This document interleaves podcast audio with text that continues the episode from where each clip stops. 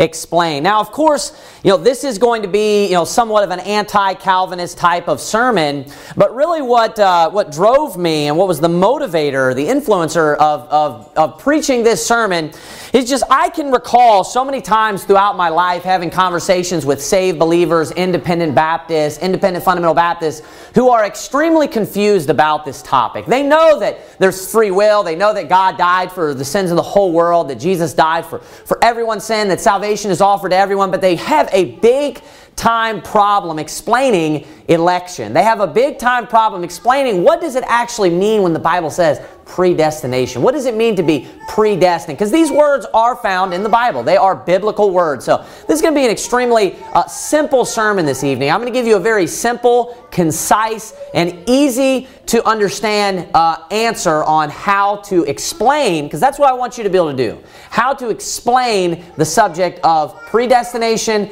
and election. We're going to be defining all of these terms.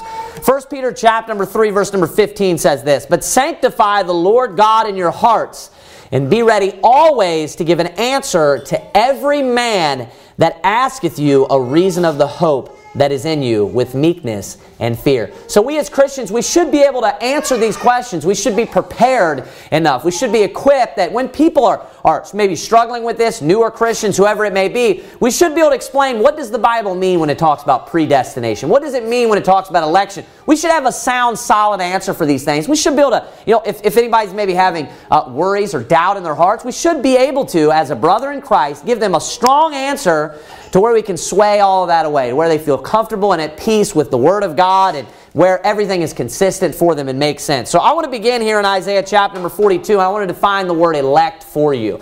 In the very beginning, what does the word elect mean? Isaiah chapter number 42, verse number 1 says this Behold, my servant, whom I uphold, mine elect in whom my soul delighteth. I have put my spirit upon him.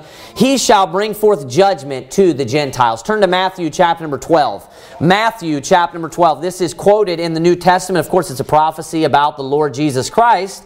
We learn a little bit here, just as we always do when comparing quotations with one another. Matthew chapter number 12, verse number um, 18 says this Behold, my servant whom I have chosen, my beloved, in whom my soul is well pleased. I will put my spirit upon him, and he shall show judgment to the Gentiles. So notice in Isaiah chapter 42, verse 1, it said, Behold, my servant, whom I uphold, mine elect. Then we compare that to Matthew chapter number 12, verse number 18, and the Bible says, Behold, my servant whom I have chosen. The definition of the word elect is just to choose. If you look this up in a modern dictionary, it'll tell you the exact same thing. But when we come to the Bible, sometimes it can have a little bit of a different slant. So it's good to make sure from the Bible, what is the Bible's definition, right? It, what does elect mean? It means to choose. So that is going to be the first thing I want you to keep in your minds. Very simple. What is the definition of elect? Choose. Now I want you to I want you to go to 1 Peter chapter number 2. I want to also this is point number 2 from those two verses that we were at just a moment ago. This is extremely important. Who was the elect in that verse? In for, chapter uh, uh, 42 of Isaiah. Who was the elect? Who was the chosen? It was Christ, wasn't it? He said, "Mine elect." We got to uh, Matthew chapter number 12. We see it quoted again. And what does it say? It says, my chosen, right? He refers to him as his chosen. So, according to the Bible, if we're going to get a, a dictionary def, or a, a, Bible definition of who is the chosen, who is the elect, who does the Bible identify as the elect, or who does the Bible identify as the chosen? The Lord Jesus Christ is the chosen. The Lord Jesus Christ is the elect. The Bible talk about the chosen seed, right? we, we will even use this type of language because we, of course, understand this. We were waiting, waiting for the chosen seed. Who is the chosen seed? It's the Messiah. Let me ask you this question What does Messiah mean? What does the word Messiah mean? It means anointed one. It means chosen. Anointed means to be chosen. That's the same thing. Or ordained. When someone is ordained, the definition, according to the Bible, of ordained is chosen. And the Messiah, Christ, those are the same words. What the word Messiah or what the word Christ means is chosen. That he is the chosen one, we will refer to him as. So, do you know who the elect is? Who actually is the elect or who actually is the chosen? It's Christ. Christ is the chosen one. You know, I'm not the Messiah. You're not the Christ, right? You're not the chosen one. You're not the elect one, right? the elect one or the chosen one is Christ according to the Bible. This is going to be a very, very simple sermon, but I hope that it will be profound for you. So 1 Peter chapter number 2, we're going to see this again, and we're actually going to see it somewhat contrasted with us ourselves. 1 Peter chapter number 2 in the general epistles, you'll find the book of 1 Peter. 1 Peter chapter 2, look at verse 6. The Bible says this, Wherefore also it is contained in the scripture, Behold, I lay in Zion a chief cornerstone. And he says this, elect precious. And then it goes on and says, And he that believeth on him shall not be confounded. So notice who is the elect or who is the chosen? It's the Christ. It is Jesus. Jesus is the elect. Jesus is the Messiah. Jesus is the chosen one. He is the seed of Abraham that was chosen. He's the Messiah. Now, I also want you to notice that there's a contrast made between those that believe on him and then him. Now, what is he in this verse? He's the chief cornerstone, isn't he? Right? What else is he referred to as? The elect. And then there are these people over here that are doing what? That are believing on him. So notice there is right here, there is a distinction between the Christ, who is the elect, the chosen one, and then those that are putting their faith in him. You notice that? That's important to remember. I want you to go to Romans chapter number 11, verse number 5. So who is who is the elect or who is the chosen one? It is Christ. Christ is the chosen one. Christ is the elect. The purpose that Jesus came to this earth was to redeem us. That was the whole reason why Christ came to this earth was so that he was able to redeem us. Now, God didn't choose, you know, himself to be the chosen one just so that he could be the chosen of himself, right? That wasn't the purpose. Everything that Christ went through and the reason why he came here was for us, the Bible says. You know, he came here to die for us on the cross, right? He came to give his life a ransom for many. That was the reason why he came. So he came so that we could also be a part of, you know, that elect or that chosen of God. But Christ is the chosen. Christ is the elect. That's very important to understand. Now, we, we can have the opportunity of being the elect. We uh, can have the opportunity of being the elect. But we need to understand this. This is very important. That we are not inherently the elect. We are not inherently, let me ask you this question. Are you inherently a child of God? No, you are not inherently a child of God. That's not something that you are inherently, or that's not something that you deserve, and that's not something that you have earned in your own merit, is it? You have been adopted into God's family and you became a child of God, right? So it's not something by your own merit. Well, you can also be the elect. You can also be the chosen, but it's not by your own merit. See, Christ deserved it. Christ came and he earned the position, and he was, you know, he was proud of him, and he, you know, of course, uh, uh, you know, he heard the voice from heaven saying, you know, "Thou art my beloved Son, in whom I am well pleased," which is very closely related to that Isaiah 14, right? And this, and that's how they knew this is the Messiah. This was God in the flesh. He, he lived that perfect, sinless life. That was the chosen one, the elect one for that job, right? Well, we can also be elected, we can also be chosen, but it's not by our own merit. We can be elected by grace. And that's what grace means. It means that we are given something that we do not deserve. We are given something that is not of our own merit. We are given something by mercy. So that's very important. So, what does it mean, the election of grace? That means that you're chosen, but you don't really deserve it. You're chosen, but you don't really, you haven't really earned it, or it's not really yours. I want you to think about that. It's not really something that you inherently have deserved, right? Christ deserved it and not you. I want you to look at that with me in Romans chapter number 11, verse number 5. The Bible says this Even so, then, at this present time also, there is a remnant according to the election of grace. So, what is the election by? It is an election of grace. So, when we are elected, we are elected by grace. The next thing that I want to answer for you is this Who has the opportunity to become the elect or to become the chosen? Go to Matthew chapter 20. I want you to go to Matthew chapter number 20. Matthew chapter number 20.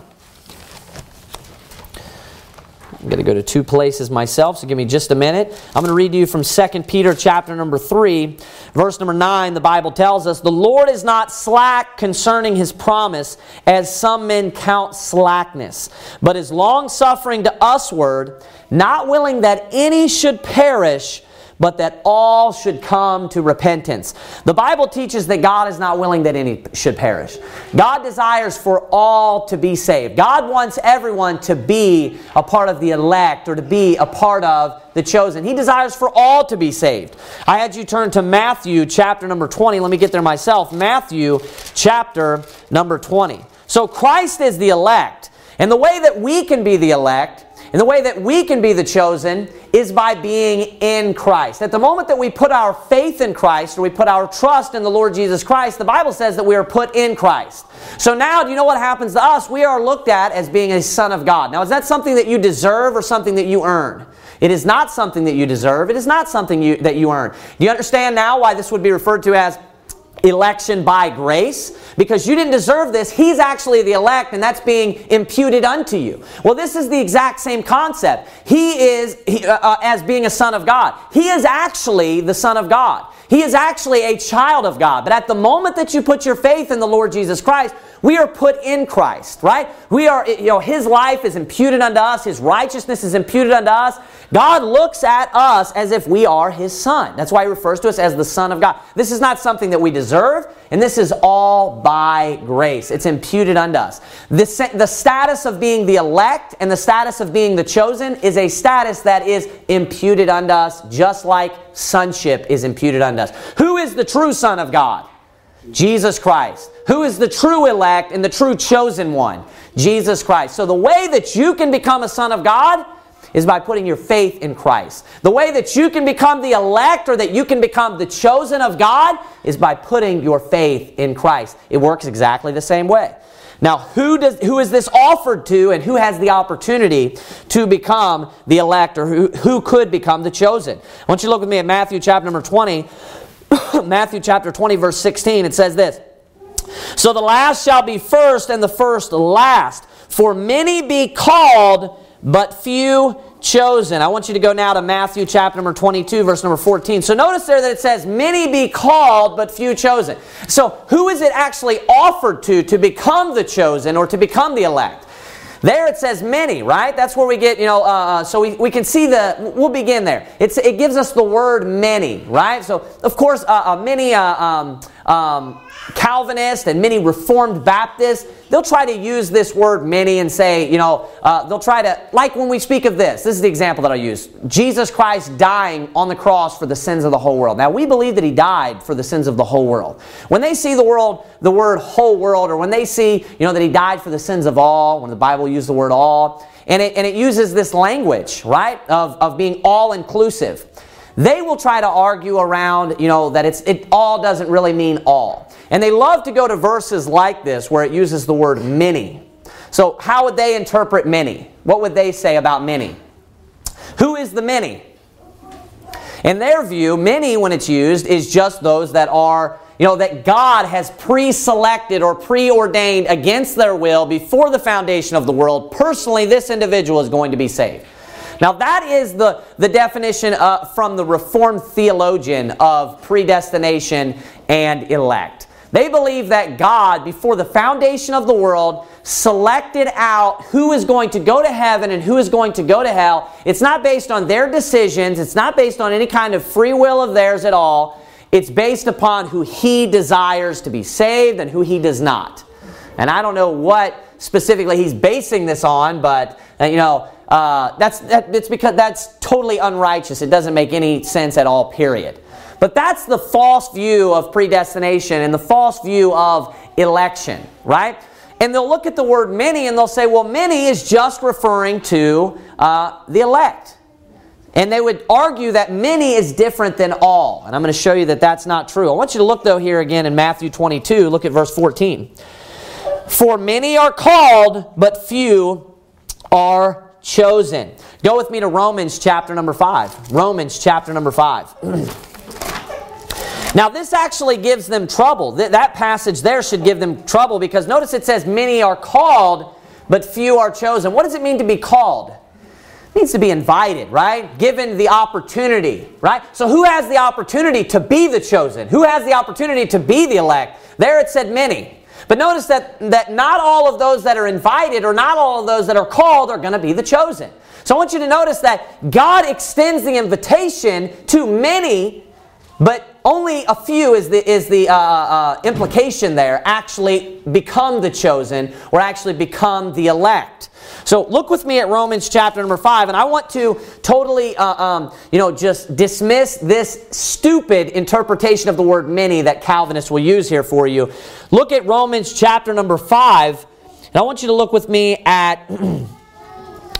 Look at verse number, we'll begin in verse 16. And not as it was by one that sinned, so is the gift. For the judgment was by one to condemnation, but the free gift is of many offenses unto justification.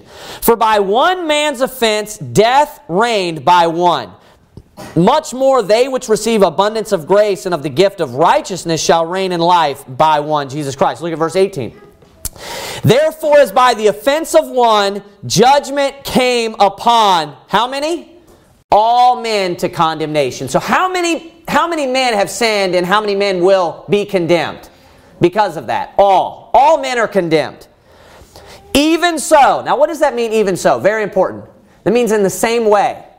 The same way is what that means. By the righteousness of one, that's talking about Jesus Christ, the free gift came upon all men unto justification of life. So, Calvinists also have a doctrine that they teach that all men are totally depraved. And they would tell you that all, in this case, we really mean all. We really mean every single man that lives on the earth and that has ever existed, right? So they would tell you that they, they believe that every single man is condemned and every single man deserves to go to hell. Well, that is what Romans chapter number 5 which verse was that? Verse 18 actually teaches, isn't it? That all men have sinned. And now we don't believe in total depravity the way that they do, right? We believe that all men are sinners. They could go so far as to say that they don't believe that man is capable to even, you know, provide faith to put in the Lord Jesus Christ, that nothing we do can ever even be good, you know, just to a ridiculous, just a, a, a really nonsensical level of, of, you know, of this teaching, right? Of, of sinfulness of man. But right here it tells you this. It says, Therefore, as by the offense of one, I'm sorry, I was getting ready to quote verse 19. Therefore, as by the offense of one, judgment came upon all men to condemnation. Right? So all men are condemned, and then it says, even so. So the same way in which all men are condemned, that all men that have ever lived of mankind are sinners, even so by the righteousness of one, the free gift came upon all men unto justification of life. So in the same way that all men have sinned, in that exact same way in, in which all men have sinned and, and received condemnation, well, by Jesus Christ's righteousness, by his righteousness, he has offered to all of those same men salvation. He's referring to all of the men that have sinned. So every man that is condemned also has the opportunity of salvation, according to Romans chapter number 5, verse number 18. Even so, that's the important uh, phrase in that particular verse. But not only that, I want you to look at the next verse. Look at verse number 19. This is why I almost accidentally quoted. Uh, For as by one man's disobedience, now watch this, many were made sinners. Notice what it said? Many were made sinners. But how many is many, according to verse 18? All. So notice what it used interchangeable there. Now, don't you believe, wouldn't you say that every man that's ever lived is many? Isn't that, a, isn't that many men? This is just a logical fallacy and not understanding, you know, how far the definition of many can extend. Many doesn't have to be uh, inclusive or exclusive. It can it can include everybody, or it could exclude and just speak of the people that are in here. There's many people in here, and not speaking of the people that are outside, right? But I can also say there are many people that live on this earth talking about everyone. All. I'm not leaving anybody out. There has been many people that have lived throughout history. I'm talking about everyone, right? So it can be inclusive or exclusive, either one. And in this same passage, verse 18 and 19, he uses them interchangeable. So when it says, many be called, but few are chosen, do you know what that means? Everyone. Do you know, do you know who is, are called? Everyone that's offered the free gift. The free gift comes upon all men to justification of life. Who are the many, and who is he referring to? When he says all men, all of the men that have sinned. Even so, so in the same way that every single man is condemned, in the same way that every, every single man or every person, and there is no exception, is sinful, in that same way, Christ has offered to every single man salvation. Everyone has the opportunity of salvation. This is why the Bible over and over again tells us that Christ died for the sins of the whole world. For God so loved the world that he gave his only begotten Son, that whosoever believeth in him should not perish, but have everlasting life. Every single sin that anyone has ever committed, he paid for it on the cross. Everyone. That's why, you know, it says that God is not willing that any should perish, but that all should come to repentance. I want you to look with me now at John chapter number 12, verse number 32. So when it says many are called, what is it saying? It's saying everyone. Every single person that has ever lived is called unto salvation. They are invited unto salvation, right? But few are chosen. Few of them actually become the chosen. Few of them actually become the elect. So, as I said, look there with me at John chapter number 12, verse number 32. John chapter number 12, verse number 32. the Bible says, And I if I be lifted up from the earth, will draw all men unto me. And that's a perfect picture of salvation. When Jesus is on the cross, you know what he's doing? He's inviting anyone and everyone to come unto him. I want you to go to Revelation chapter number 22. Revelation chapter number 22. I don't have this other verse in my notes, but I think I know where it is, and I'm going to turn to it. First Timothy chapter 4 verse 10. For therefore we both labor and suffer reproach because we trust in the living God who is the Savior of all men. And then it says this, especially of those that believe. So it's saying he's the Savior of all men, everyone, but especially of those that believe. Do you know why? Because his saving power has actually been imputed unto them. And he actually has become their Savior. But he is the Savior of all men in the sense that he has done the saving work for everyone. You have to put your faith in Christ, though, in order to be able to receive that imputation, to be able to receive that forgiveness through His blood. Look at Revelation chapter number 22 and look at the invitation to all men. All men are called. Everyone is what that means. Many, yes, that means all. Look at Revelation 22, verse number 17. Jesus speaking, it says, And the Spirit and the bride say, Come. And let him that heareth say, Come. And let him that is athirst Come, and whosoever will, let him take the water of life freely. So notice, whosoever will. That means whosoever wants to, right? Whosoever wants to or whosoever will, let him take the water of life freely. So who can or who has the opportunity to become the elect or to become the chosen? Anyone. Everyone. That's the answer. Everyone has the opportunity to become the elect. I want you to go to Romans chapter number 5, back to Romans chapter number 5. Now, I already alluded to this, but who, who uh, becomes the elect? Who is it that becomes the elect? And how do you become the elect? Look at Romans chapter number 5, verse number 1. We saw that it's the election of grace. Look at Romans 5 1. Therefore, being justified by faith, we have peace with God through our Lord Jesus Christ. Now look at verse number 2 by whom, referring to Jesus, by whom also we have access by faith into this grace wherein we stand. So, how do we receive this election by grace? It's by faith. That is, excuse me, the condition. While you're in Romans, go to Romans chapter number 10.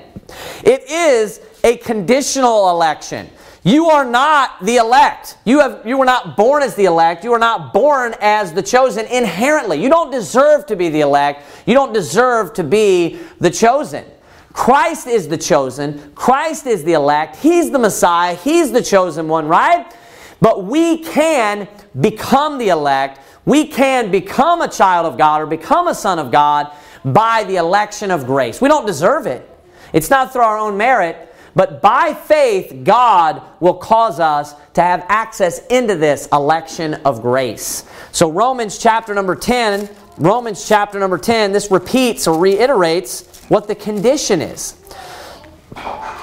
It says, by whom also, Romans 5 2, I want to read it to you one more time. By whom also we have access by faith into this grace wherein we stand. So it's by faith. Again, Romans 10, Romans chapter number 10, look at verse number 9. Romans chapter number 10, verse number 9. The Bible says that if thou shalt confess with thy mouth the Lord Jesus, and shalt believe in thine heart that God hath raised him from the dead, thou shalt be saved. So there is a teaching uh, uh, within, it's really a big core part of Reformed theology. You know, they subscribe to TULIP, and one of the points is unconditional election. So many of the points are just blatantly anti biblical and blatantly in opposition to the teachings of the Bible. And this is one of them. They claim that there is no condition in order to receive the grace of God, there is no condition in order to become the elect, that God just chose based upon nothing that you do at all. And that is completely and 100% false.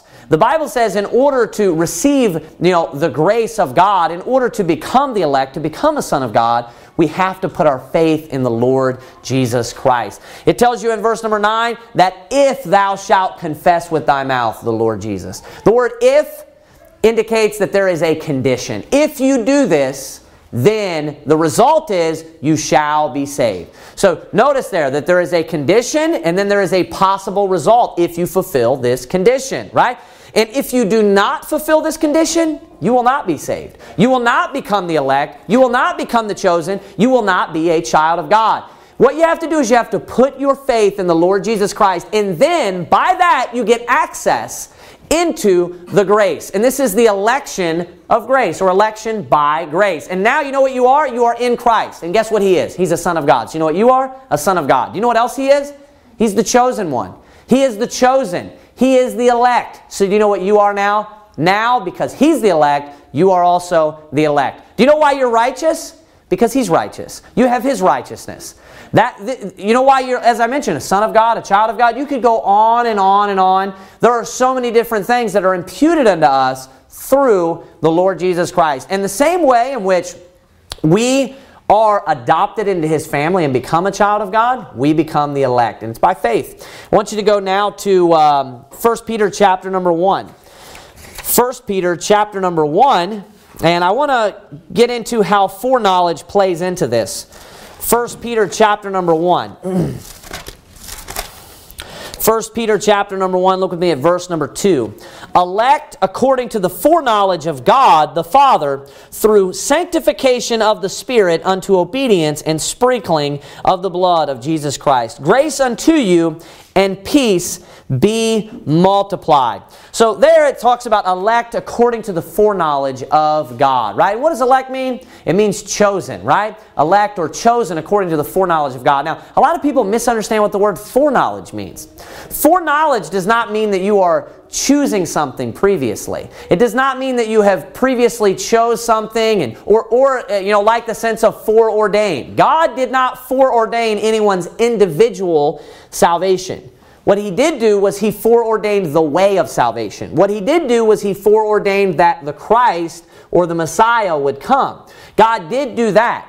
Now, what, el- what also he did was God had, of course, foreknowledge of you. God has foreknowledge of me. God is omniscient.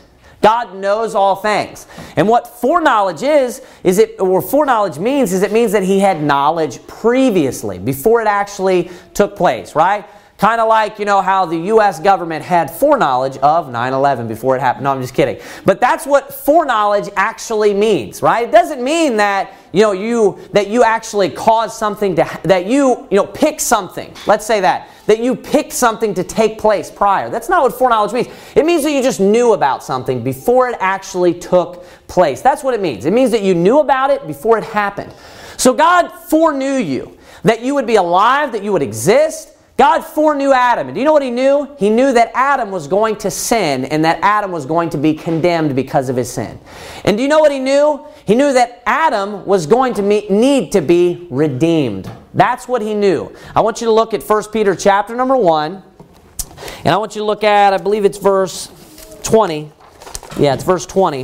it says this Who verily, talking about Christ, was foreordained before the foundation of the world. Now it's talking about Christ. It says that he was foreordained. Now, what does ordained mean? It means chosen. You will never find a, a, you know, a verse in the Bible that just says that you yourself were foreordained just all by yourself. The Bible teaches that we were foreordained in him, and that's because he was foreordained. But you will never find an indiv- you will never find a single time in the Bible where it says that you're foreordained to be saved. Never. There's nothing in the Bible. You can find verses that say that you are predestined in Him and that He was predestined, but you'll never find a verse. Now, are you starting to grasp this concept? The only thing that was chosen or foreordained was that Christ would come and be the Messiah and that he would die on the cross. And that if and that if you put your faith in him or if you trusted him for your salvation, you could also through him be the elect and be the chosen. That's why I made this statement earlier. I want you to think about this and put this in your mind for a little while. He didn't come for himself either. He didn't come so that he, he didn't foreordain himself just so that he could be the chosen. Everything that he did was for you. Everything that he did was for you. Now, so why did he come? Why was he foreordained to come? So that you could have the opportunity to have salvation. So that you could be chosen also in him or chosen also and be heirs, co heirs with him. So, what was the reason why he was foreordained? For your salvation so that you might receive salvation. Now, does that mean that it's unconditional? Of course not. All that means is Christ had foreknowledge that you would need to be elected, that you would need to be chosen. So he provided someone that you that he could put you in and that could cause you to be the chosen and cause you to be the elect that would give you salvation, would give you righteousness and give you forgiveness of sins through him. So what was foreordained? Christ was foreordained. Who's the chosen? Doesn't that make perfect sense? Who actually is the chosen? Christ. Who actually is the elect? Christ. That is who the elect is. That is who the Christ is. So who is foreordained? Who is forechosen? Christ. Before the foundation of the world. And then it says this, watch, this is important, but was manifest in these last times. Look at this, for you. Notice that. He was manifest for you. So he wasn't chosen for himself. He wasn't foreordained for himself. He was foreordained or chosen for you. Once you go to Ephesians chapter number 1, we're going to end there. I want to walk through, I believe it's 11 verses is what it is total. walk through the famous passage in Ephesians chapter number 1. And there's also uh, Romans chapter number 8. We're not going to go there. But Ephesians chapter number 1 is, is the, the really the most helpful passage to, to further your understanding on what it means to be predestined, to be elected, to be uh, you know, uh, uh, ordained. Look at Ephesians chapter number 1. We'll just go through verses 1 through 11. It says this Paul, an apostle of Jesus Christ, by the will of God, to the saints which are at Ephesus, and to the faithful in Christ Jesus. Grace be to you and peace from God our Father and from the Lord Jesus Christ. Blessed be the God and Father of our Lord Jesus Christ. Now, watch this. Who hath blessed us with all spiritual blessings in heavenly places in Christ. So, right there in the beginning, verse number three, notice how he starts off. How are we blessed? In Christ. All the blessings that you receive, everything that you receive is because you are in Christ. Now, if you are not in Christ, you don't receive those blessings. If you are not in Christ, you're not the elect. You're not saved, you're not chosen, you don't receive these particular blessings that are heavenly. Look at uh, verse number four. According as he hath chosen us in him before the foundation of the world. Now, why did Christ come? What was the reason that Christ came? For your salvation. So, does God desire that all would be saved? He desires that every single person would be saved. Did Christ come for the man that did not believe on him? He did, didn't he? So, I want you to think about this. Did Christ come for the man that did believe on him? He came for all of them. He died for each and every one of them, the one that did and the one that didn't. So when, when the plan was drawn up and when Christ came down, who was technically God choosing to put in him? In that sense, right? Everyone. Do you understand that? Every single person God had, in that sense, chosen in that, in that uh, uh, uh perspective or that angle for them to be in Christ. All of them. This is what it's saying is that it was it was chosen bef, uh, uh, before the world for salvation. This this was uh, before the world for salvation. This actually also I just thought of this as well. I forgot to point this out. According according as He hath chosen us in Him before the foundation of the world. What did First Peter tell you? Chapter number one, verse twenty.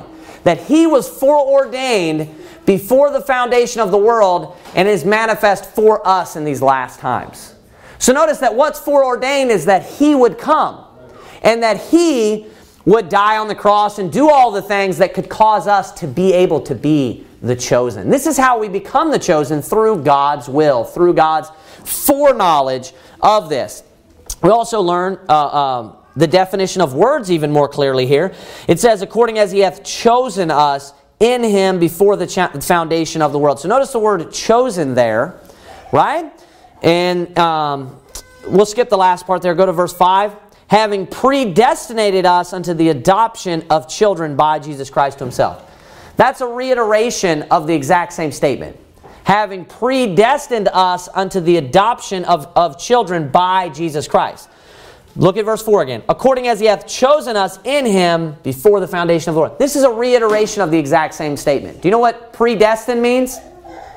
Predestined means to choose. That's what that means. Now, he chose this. You know, what he did was he chose that Jesus Christ would be the elect, that Jesus Christ would be the one that would come, and by his means, he would bring us salvation. Now, I lost my train of thought there. Oh, this is what I wanted to I wanted to explain. So, we can learn the word that the word predestined and chosen are equivalent to one another by comparing verse number 3 and verse I'm sorry, verse number 4 and verse number 5. But this is essentially the same word as foreordained as well. Think about what foreordained means. Predestined is the same word as foreordained. What does foreordained mean? It means to pre choose, right? It means to pre choose. That's what that means. Fore means pre or before, right? Ordain means to choose. Predestined is, is being used in the exact same way. It means to choose beforehand. Now, did he choose that the individual would be saved themselves? No. no. What did he pre choose? What did he foreordain? He foreordained that the way of salvation would be through Christ. And that if anyone would be chosen, they would be chosen through Christ. That's what he chose. It says, according as he hath chosen us, look at this, in him.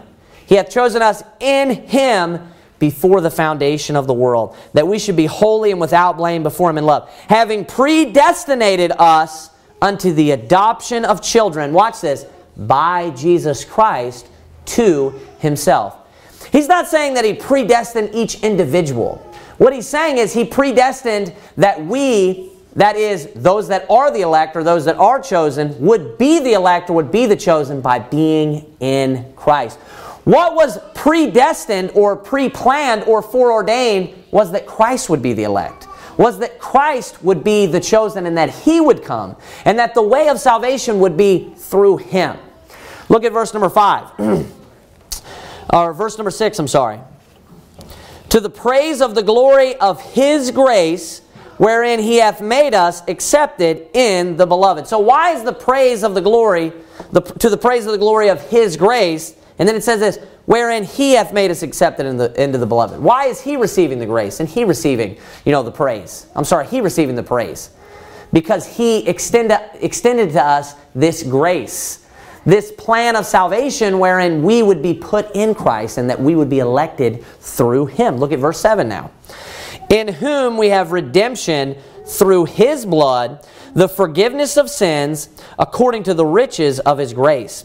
Wherein, look at this, He hath abounded toward us in all wisdom and prudence having made known unto us the mystery of his will according to his good pleasure which he hath purposed in himself. So notice that his will it's speaking of here, right? His will which he hath purposed in himself. What did he purpose in himself?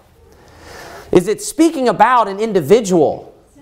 No, the whole verses verses uh, uh, 6 through 8 are discussing the means by which we receive salvation. And it's in Him, it says, in whom we receive redemption through His blood, right? In Him we receive we become adopted through this. It's talking about the foreordaining of Christ. It's talking about being elected through Christ. So what is this? What was foreordained? The way of salvation, or his purpose of salvation, his will of salvation. Look at verse 10 that in the dispensation of the fullness of times he might gather together in one all things in Christ. So notice again that that it's everyone is in Christ. Everyone that has received salvation or that is chosen is chosen in Christ. That it's all through Christ.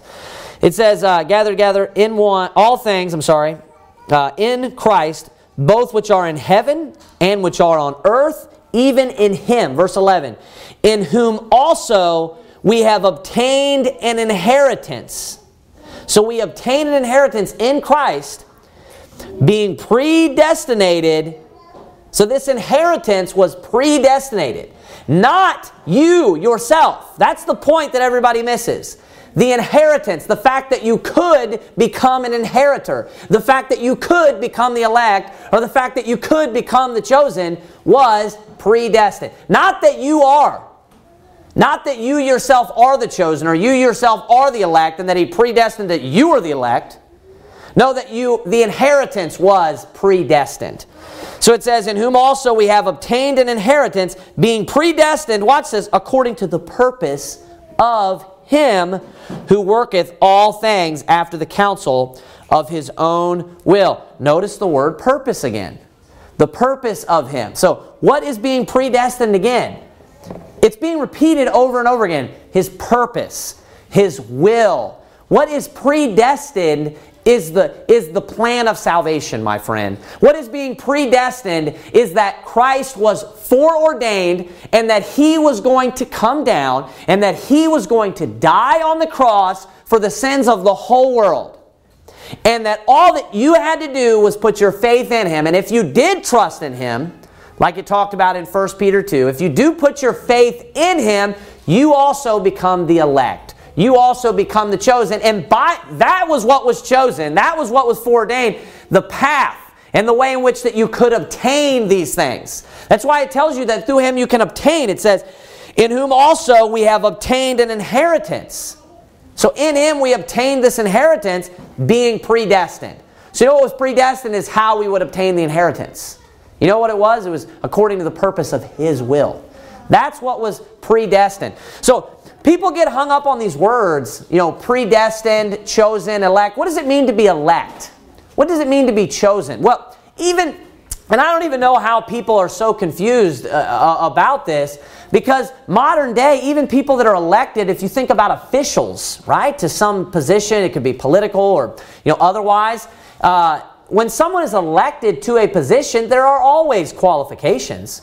There are always conditions to these things. I mean, I can't think of, of, of a single example. There may be uh, some examples, but every time someone is, is an elect or chosen or elected to a position, there's always conditions, aren't there?